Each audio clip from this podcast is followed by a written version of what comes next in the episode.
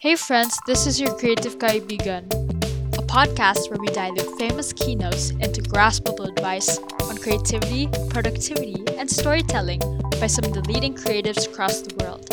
My name's Joe. I'm so honored to be your host, and I hope you enjoy the episode. Let's start the podcast.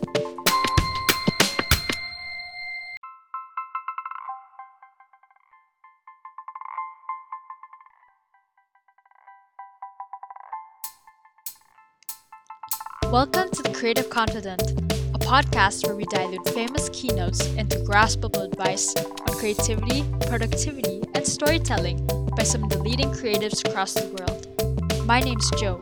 I'm so honored to be your host, and I hope you enjoy the episode. Let's start the podcast. Ah, four o'clock in the morning.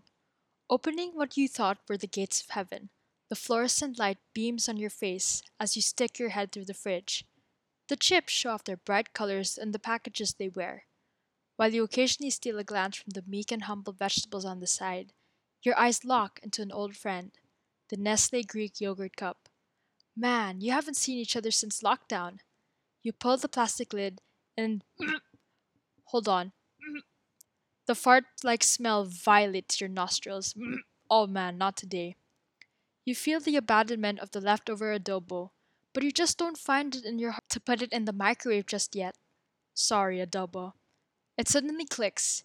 You turn to your trusty cereal box. Finally, something to heal your aching stomach, and oop, oh man, you forgot the milk. You debate, you decide, you puzzle yourself with the question what the heck are you going to eat? While listening to this podcast, you look at the refrigerator, and I, your trusty host, yells, to turn to the left. Oh, sorry, you're right. And you stare at the single white circle that cosily sits beside the butter. Oh, I mean egg. Th- that's an egg? Okay, that's an egg, yes. All kidding aside, eggs are the quintessential midnight snack. They are easily variable and complex. But having created what to me was the perfect omelette, only after 17 years of frying and eating eggs, had strangely had a metaphor to what being creative means. When trying doesn't feel enough, you ought to grow doubtful if my efforts are even worth it. There's no constancy to your life. You slowly age and cripple from the surface value, and within, to none of your control. Nothing doesn't feel right or quite worth it. You work towards that light that ultimately gets bleaker and bleaker. So, you end up stopping for a while. You have a quantity of experience, but no expertise to show for it. Until, just suddenly it clicks in your head. You go into hyperfocus. Your mind becomes machine with no human emotion to hold you back from that skill. You come into extreme focus that you no longer depend on your breath. Your grit and desire to succeed become your engine. When you go into a deep state of focus, it suddenly feels like nirvana. With everything that seemed so fast paced that you can't catch up, time started to move slower and your senses become amplified for the things that matter to you most. That's because of one egg to focus on. You suddenly do it. The egg becomes perfect, perfectly circled and flipped. In the end, you realize that practice with all those midnight eggs become worth it without really knowing. You realize that success becomes very rare, despite your constant practice. It really lets you question if your practice is worth it to do continuously in your eyes for the shrivel of success. The skills you learned in the past, despite seemingly unrelated to your current work, could be seeds of knowledge that you can later use in the future. Just because you started doing something differently doesn't mean that you lost that other part of yourself. Go into those moments of hyperfocus. Although eggs again are a far off comparison to your state of flow, just by valuing the parts of your life that seem incidental and putting practice of persistence into your routine can ultimately translate to your work life.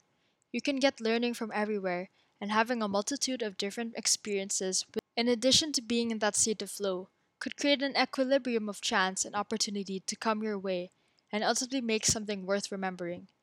Being focused into your work, block the noise in your head, and having one goal in your mind could ultimately raise the quality of your work. So, yes, it's honestly weird talking about eggs in a sentimental fashion.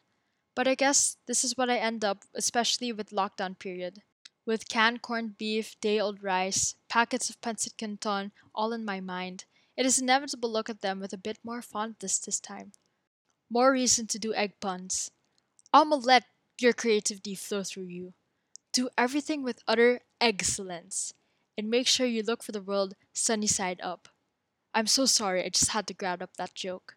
But I hope I didn't scramble what you took away from this podcast. In the end, love the process above all else. And who knows, you might get an omelette by the end.